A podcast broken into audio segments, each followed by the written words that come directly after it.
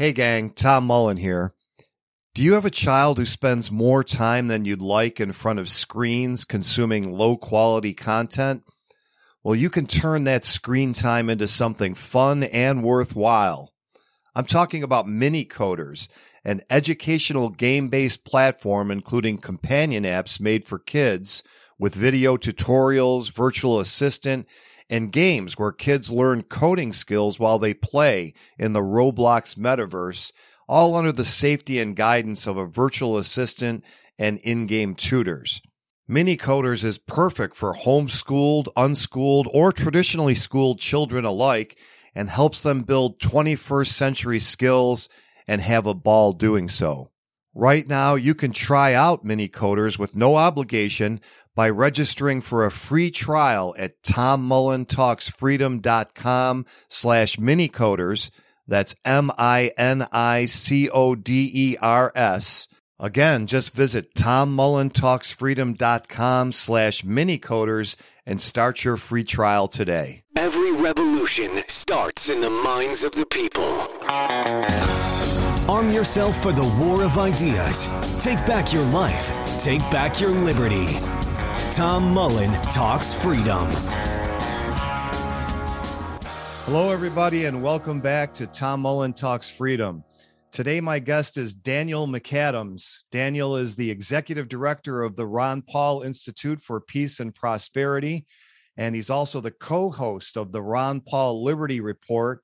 He previously served in Ron Paul's congressional office in Washington as a foreign affairs and defense advisor He's been on the show before to lend his expertise on foreign affairs. So, welcome back, Daniel. Tom, thanks so much for having me back. I appreciate it. Well, the last time we talked, we uh, just ended a war supposedly in Afghanistan. So, I guess we got seven or eight weeks off. And now we've got all kinds of trouble again in Ukraine. Of course, that's not a new story. President Biden has said that we are a not going to send in troops or go to war over a possible Russian invasion of Ukraine. And he's also said that at least in the next 10 years, we're not going to admit them to NATO.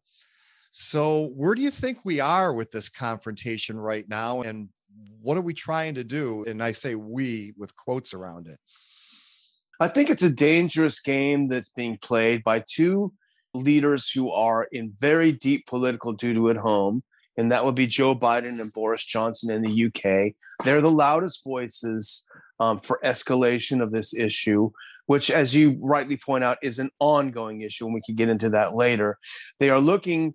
To me, it appears they were looking for political gain in a very, in one of the most dangerous ways. And we see that Macron in France, for all of his faults, and there are plenty of them, along with the new German chancellor, are less enthusiastic about this game of brinksmanship with Russia over Ukraine. And ironically, Ukraine itself, which theoretically would have would stand uh, to gain the most with the U.S. and NATO getting more aggressive, are also trying to back the rhetoric way down. So it's like this who benefits question that's the age old and most accurate question. And I think it's certainly in the U.S and we can get into this too. You have some people running the State Department, running U.S. foreign policy, who are Obama holdovers. They're the literally the architects of the 2014 U.S. coup in Ukraine that overthrew that government. And basically, they're back for Ukraine 2.0, and that's what they think they're doing. And it's again a very dangerous and unnecessary game of brinksmanship.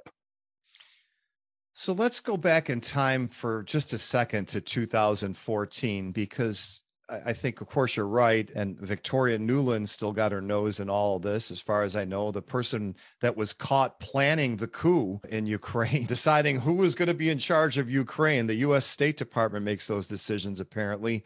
And I just want to point out to newer listeners that in 2014, we were involved in two places very heavily over there Ukraine, with kind of a covert operation to overthrow their government, and Syria, where it was not so covert and led to a very bloody civil war. And this just happens to be the two places where Russia has important ports. I think the only ports that remain ice free all through the winter Do you think that's part of it? Are they trying to get one of those ports away from them? That seems very unrealistic, but that doesn't mean the US government's not trying to do it.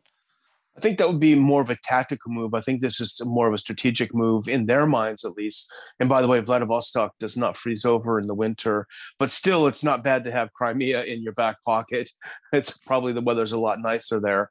But you're right. And, and not only is Nuland still around, she is fired upstairs, which means that she was the Deputy Assistant Secretary of State, and now she's the Undersecretary of State. She, so she basically has gotten a huge promotion from A, unleashing hell on Ukrainians, B, literally doing what the Democrats lied and said the Russians were doing to us, which is interfering in their elections and overturning an election, which is what they did in 2014.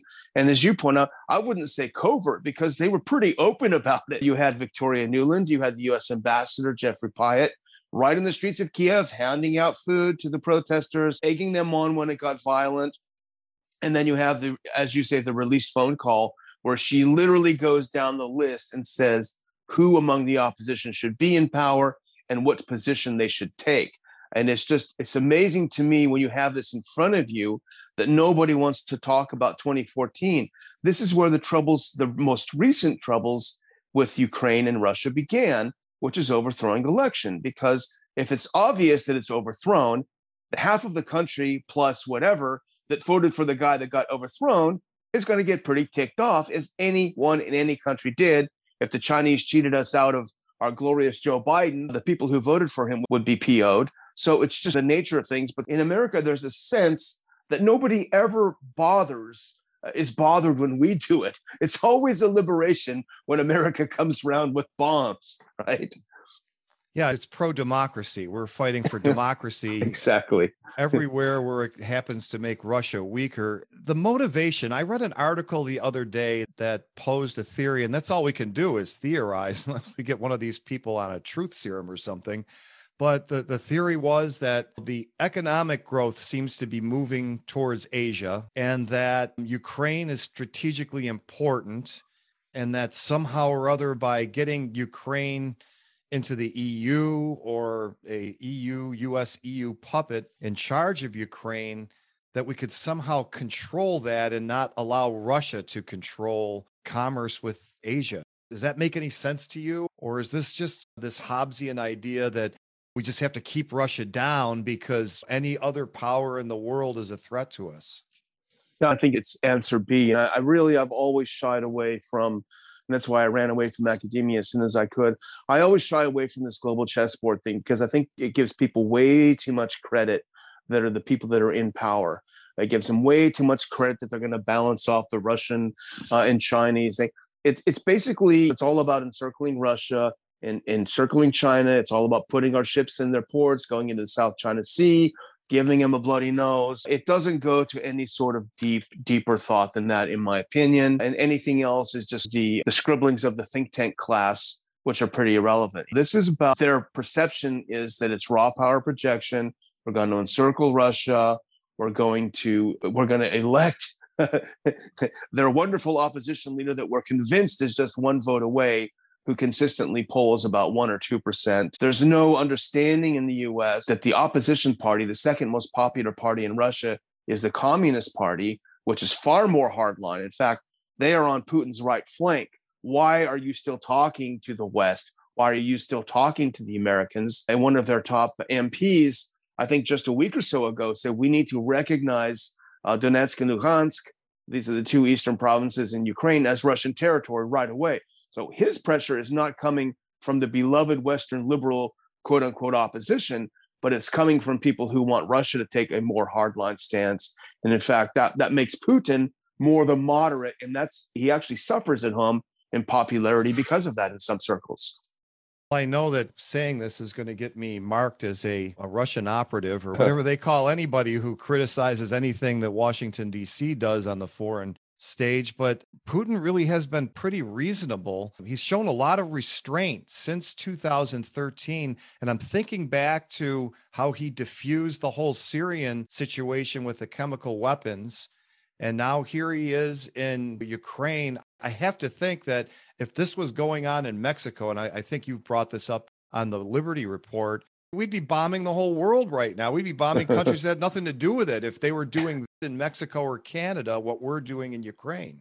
The fact of the matter is, Tom, this is why I'm a non-interventionist. And as you, you point out, there is a huge faction of people that if you don't, if you dare challenge anything, you're some sort of in the pocket of someone. And you know, this for Ron Paul goes back to your Saddam's buddy, et cetera. This whole thing is, and it's it's absurd. It's beyond. It's not even worth a response.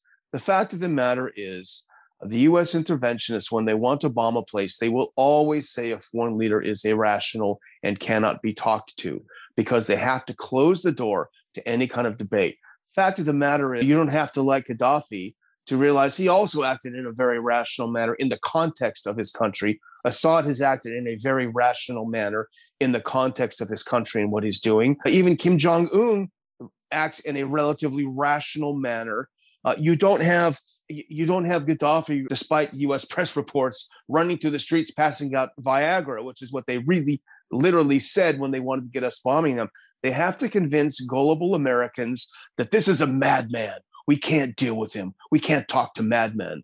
And that's what they want. And that's how they that's how they push us to war. That's the propaganda that feeds the war machine. And if you challenge it, because it's obviously all lies and history teaches us that, it's not that, oh, you have a different opinion. Oh, let's investigate. It's no, you're an operative you must be getting paid by Gaddafi, right? yeah, I've never heard anyone called a Gaddafi operative. That'd be interesting, right? I guess it's more credible with Putin than it is with him, or was with him. Well, at uh, the time, though, if you were not going with the Viagra story, then you must be in the pay of Gaddafi. At the Institute, I assume that you look at some polling. What percentage of the American public actually buys the official story that Putin's the aggressor I can't even believe anyone would believe it, but do you know about what the percentages are? Well, I can tell you one story that I actually just wrote recently, which is that a study that I think 70% of Americans want us to do less overseas than we do. And that's why when we're considered extremists, we non interventionists are considered the fringe. In fact, we represent the vast majority of Americans who really don't have an appetite for adventure overseas.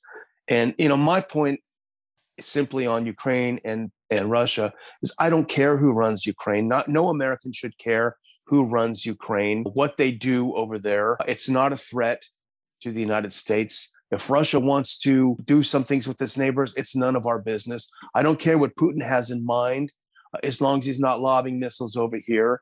And that's the just like we should be about our neighbors. I don't care what he does when the door's closed in his bedroom as long as he's not letting his dogs crap on my lawn right? It doesn't bother me. And that's the essence of non-interventionism. And that's what they don't get. You either justifying Putin's moves or you want to go against them.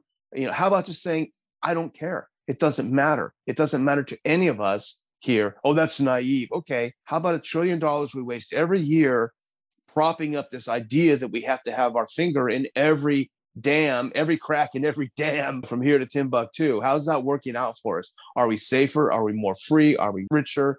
Nope. Let's take a short break for this important message.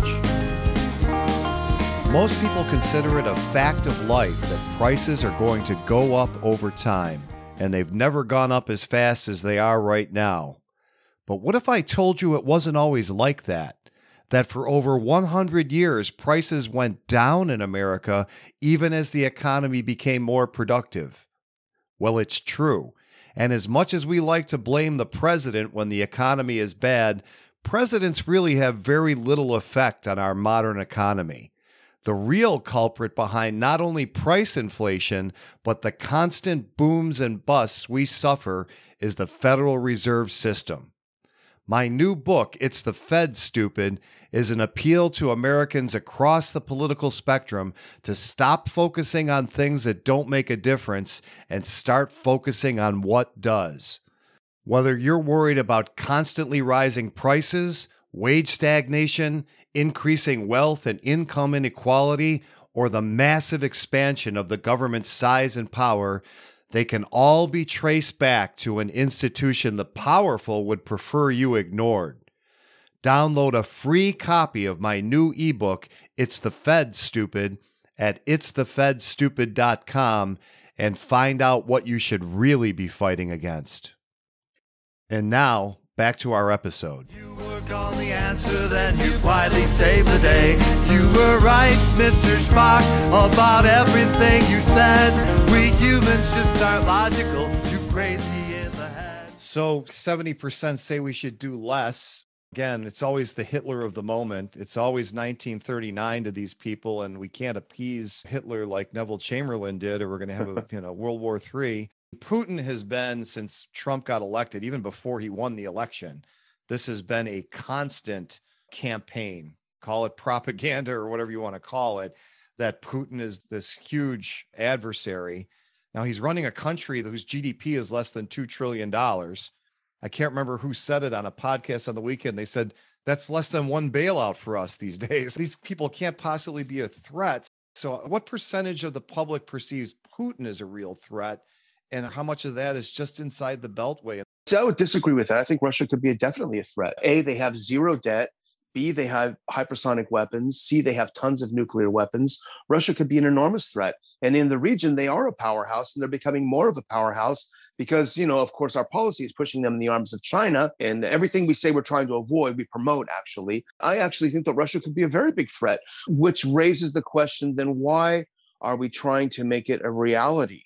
Uh, it's unnecessary. There's not, we don't get anything out of it. Certainly, we Americans are forced to pay for it, especially through the inflation tax, right? Because as you say, this is just a, a mid-sized bailout. It's because to this point we can fake the money and print the money, but that's not going to last forever. Yes, they could be a threat, which is all the more reason why we need to have more rational people. The people in Washington who run foreign policy have been wrong every step of the way as uh, as RPI wrote in a tweet earlier, or as I think I wrote in an article, these are the people who thought arming Al Qaeda in Syria was a good idea. So maybe they should not be listened to anymore. Maybe that's the problem. And I should revise my own comment. They're not a threat as far as this territorial expansion in a conventional military way, but yeah, they have nukes, and I guess that's what makes it even crazier for me is that they can't give up that port in Sevastopol. They can't give that up. So if you push them into a corner and them not being able to fight a conventional war, they got one choice, and that's a nuclear war. I'm not saying that's what they would do, but if you're going to corner a rat, right, they they're going to have no choice. So it just makes it seem crazy to me. It's just dumb. It's like us. We're going to go to. We want to occupy Guatemala. Okay, what are we going to do then? Putin wants. Putin wants Ukraine. It's absolutely impoverished look at the latest Transparency International report came out. It's one of the most corrupt countries on earth. Like, who would want to own this at all? It's it, it, we have a great piece by Scott Ritter, who I really admire. We, it's on the Ron Paul Institute website from February the 3rd. It's called America's Putin Psychosis. I cannot recommend it highly enough because he talks about precisely what you're talking about, Tom, which is the reduction of the entire body of US Russia analysis to the one person Putin. And it's because most people, even the experts like Michael McFaul and the others who go, who who paint themselves as Russia experts, they really don't have a deep knowledge of Russia, of actual Russia, of how the Russian political system works. And so they, to sound like they know what they're talking about, they will talk about as if you know it's whatever Putin wakes up in the morning and decides. And in fact, it's really not that. Again, Scott Ritter's piece America's Putin Psychosis. Highly recommend uh, reading it to understand how experts in the U.S. get it totally wrong. Yeah, definitely. We'll link to that on the show notes page. And if you'd kindly send over the other piece that you mentioned about the polling, that'd be great. So I guess I'm sitting here wanting to think okay, the people in the State Department that are there for 20, 30 years, and this whole thing has been going on since the fall of the Soviet Union with marching NATO closer and closer to Russia's borders against the promises that were made. That they have some plan. It might be a bad plan, and that they do know something more than what you just said. Or am I kidding myself? This is just another government agency, just like the Department of Education, and it's just a complete disaster.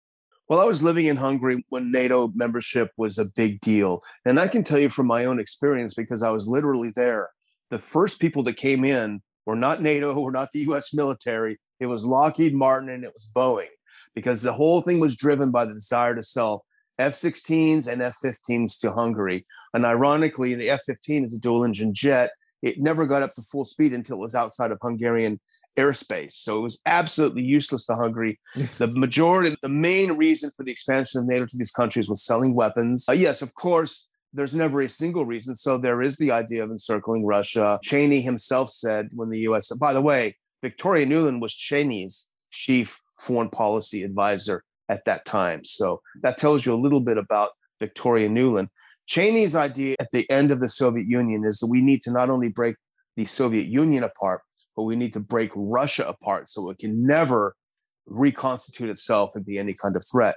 So that's the way they think. But the but the driving force in many ways was the old-fashioned dollar and the idea that you're going to sell a bunch of useless weapons to Hungary. And as an aside, by the way, Hungary ultimately it was ruled at the time by Viktor, it was going to be ruled by Viktor Orban. There was a change of government, and the Hungarians decided when Viktor Orban was elected, they decided to go with the with the Gripen, which is the Swedish plane. And that's when the US turned on Orban, by the way. If anyone wants to research the origins of why Orban is so hated in the US, you can trace it back to that decision to not buy buy American, buy Lockheed, buy Boeing. It works that way a lot. I'm telling you, Tom, it works that way a lot. That's really interesting. I didn't know that about Nuland. I meant to ask you because yes, these are Obama holdovers, but Nuland's been around in this game, the foreign policy game, since at least back then and, and maybe before. I meant to also bring up the last time you were on because I knew you were over there when the whole war with Kosovo was going on, when President Clinton was still in. There was an incident that I still remember from then. So I was in my 20s in the 90s or early 30s. I guess I would have been in my early 30s when this happened. But they captured two of our soldiers and I believe it was in Macedonia. And Clinton actually made some kind of statement that they had to give them up because that's not fair. It's not in the theater of war or whatever. Like it's against the rules. And I mean, we're bombing their country and he's complaining he broke the rules because he they captured two of our soldiers. It's like how unrealistic can you be? And I'm just wondering, like someone like Victoria Nuland, she's been in there for so long and thinks this is some kind of a game do they get in such a bubble that they don't realize the fire they're playing with and how dangerous this is? Don't forget, Victoria Nuland is in the Kagan crime family. This is a family of neocons. You have Robert Kagan, you have Fred Kagan, uh, you have what's her name? Uh, gosh, I'm forgetting her first name. She's the she started the Institute for the Study of War, her for the study of more war. But no, the whole family is a neocon family They've always been for war. When I was working for Dr. Paul on the Hill, Fred Kagan would trudge up there with his fat little body every few months and tell us how wonderful the surge was going in Iraq, and we just need more. You know, so these are this is a family business for these people, and you're right, they've done it for decades. And no one's ever called them out. They've never gotten punished for being wrong over and over again. They just keep basking in the sunlight of being experts. When you were working for Dr. Paul, Congressman Paul at the time, going back to the idea that this is like a State Department enterprise, a multi president, multi generational State Department enterprise, how much did they ever come over to talk to you? Is there any reason? Since they're in the executive branch and the whole idea Congress has the war powers all but gone, is there any reason for them to come to a congressman's office? Maybe just for funding? No, and they never came to our office. But there there is an obligation for the Secretary of State to appear, I think, twice a year, and so we had that. But there's also Dr. Paul was in the uh, Foreign Affairs Committee, but he never he was never a ranking member. He never had a um, subcommittee. So really, it was up to the majority party and the the ranking party, the high the high leaders in the ranking party, to decide who the witnesses were. And that's why it was terrible because you had Henry Hyde and Tom Lantos at the time. They were both rabidly pro war. So that both the position and the opposition were saying the exact same things. There was nobody allowed to go up there and have a debate saying, hang on, let's think about this for a second. So that's why the whole thing was a, was a total farce. The idea that there's any kind of debating going on, it's a farce. I guess the, the last thing I would say, I'm sure you saw the exchange with Ned Price by the Associated Press reporter Matt Lee, who I'd never heard of before. And he went after Price pretty hard as far as this whole story that Putin was going to make a film that. uh, like to like to uh, like a film of Ukraine attacking Russia, and then Putin was going to use that as a pretext to go in. Did you see that? Yeah, in fact, I wrote about it. I'm just sending you a link to it if you want to put it in, in the show notes. But no, Lee has been a, a foreign correspondent. He's been the White House diplomatic correspondent for years and years.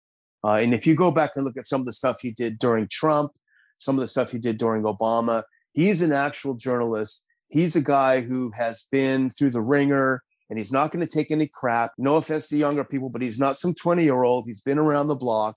And so that's why when Price was blowing smoke, he's no, hang on a second here. You're not talking to someone wet behind the ears. And it was a great, it was a great exchange. And as I noted in the piece that I'm going to send you, the whole thing was pretty bizarrely similar to the story that was cooked up around Benghazi. Remember? Oh, they attacked us because someone made an anti Muslim video and they were just mad, and so they attacked us. And in fact, um, Senator Rand Paul was right when he said the whole attack on Benghazi had to do with a weapons deal gone wrong, with us trying to ship weapons from Libya to Syria to our wonderful allies in Al Qaeda in Syria. And that's in fact what was happening and what had happened. But the same kind of they're going to make a movie, they made a movie, this kind of thing. It works for a lot of people, but hopefully more and more are going to wake up and start smelling the BS. I was so shocked when I saw that because my experience has been, and I've been through quite a few wars myself. And it never seemed like the press ever questioned the government on their reasons for war. But I did the same thing you did. I thought, is this guy always been like this, or has he had some kind of epiphany? But I went and looked up his exchanges during the Trump years and Obama. And he's always been a journalist, like you said, a real journalist. He's like the only one and let me just say, he's also from Buffalo, New York. Sports fan too. Right, he's a big right. sports fan. There used to be a lot of them, Tom. Think about someone like Helen Thomas, who your younger readers may not know, but that's how she was. She always sat in the front row and she always asked hard questions. And the, the State Department briefers were always rolling their eyes, but there she was sitting there. I think she worked until she was in her 90s. Uh, but she was a terrific leader. That used to be how things were done. And there are very few these days who would dare do that. I know you don't have a crystal ball, but if you had to guess how the Ukraine thing is going to come out, what do you think is going to happen there? It's still dangerous because, first of all, Kiev has every incentive right now to do a big provocation. And they have been shelling Donbass every day. They shell Donbass every day. And uh, there is a real incentive for them to escalate. But I think, at least from what I'm seeing, you're seeing a lot of moves on the part of Kiev to walk this thing back. I was just, just reading a piece here on Sunday. Ukrainian Foreign Minister Dmytro Kuleba urged his fellow citizens to ignore, quote, apocalyptic predictions that a Russian invasion is imminent. So the Ukrainians, who, who theoretically would stand to benefit, uh, they're telling their own people, they're telling the West, cool down, chill out, as I say, they're telling you, Biden, take your meds. And it's not working because they're saying even weirder things. Over the weekend, Jake Sullivan, the national security advisor, said the invasion could happen as early as tomorrow. They could take Kiev and kill 50,000. And the thing is, what they're saying, Tom, the things are becoming so bizarre that the U.S. is losing what little shred of credibility it had. Because it even, I think it was today, the spokesman for uh, the Kremlin said, we don't listen to the Americans anymore. They've lost all sense of reality. You can't blame them for thinking that. You know, I, I, I, it's dangerous. I don't think anyone wants it, even Biden, even Boris, but it could happen. We know from studying international relations history that mistakes can lead to wars. And that's why I am nervous about it. Yes. It's not like a world war ever started over some small Central European country or anything like that. exactly. Exactly. you know, I know you got to run. The other thing I just can't help thinking is that do the neocons really want a war with a country like Russia with nukes? Probably not. But I think they'd love to have the Cold War back because the Cold War is lots of money flowing, lots of military, and there is no shooting. And of course, no American cities get bombed, but a lot of money. What do you think about that theory? Yeah, I saw someone on Twitter said it, so I can't take credit, but we've been sending hundreds of millions of dollars worth of weapons to Ukraine lately, defensive weapons. But someone clipped there are a lot of bathrooms and bedrooms being redecorated in McLean, Virginia right now on this money. Uh, and that's a fact. That is just a fact. These people live very well. Much better than you and I do, Tom, unless you've got some secrets. They live very well off of, as you exactly as you point out, of keeping this kind of threat of war always alive in everyone's minds. No, unfortunately, freedom and peace is not that lucrative these days. Let's hope that changes. Well, Daniel, I always appreciate you being on and lending your expertise. Let's watch this and hopefully you can come back and and talk about the next development. Great. Thanks a million, Tom. I always appreciate it. Okay, friends, that's going to do it for today. If you haven't already, don't forget to download a free copy of my new ebook, It's the Fed Stupid, at itsthefedstupid.com. And if you like the music you've heard on Tom Mullen Talks Freedom, you can hear more at tommullensings.com. Thanks for listening. The War of Ideas has only just begun. Arm yourself with the knowledge you need by heading to tommullentalksfreedom.com and subscribing to our email list. And remember, every revolution starts in the minds of the people.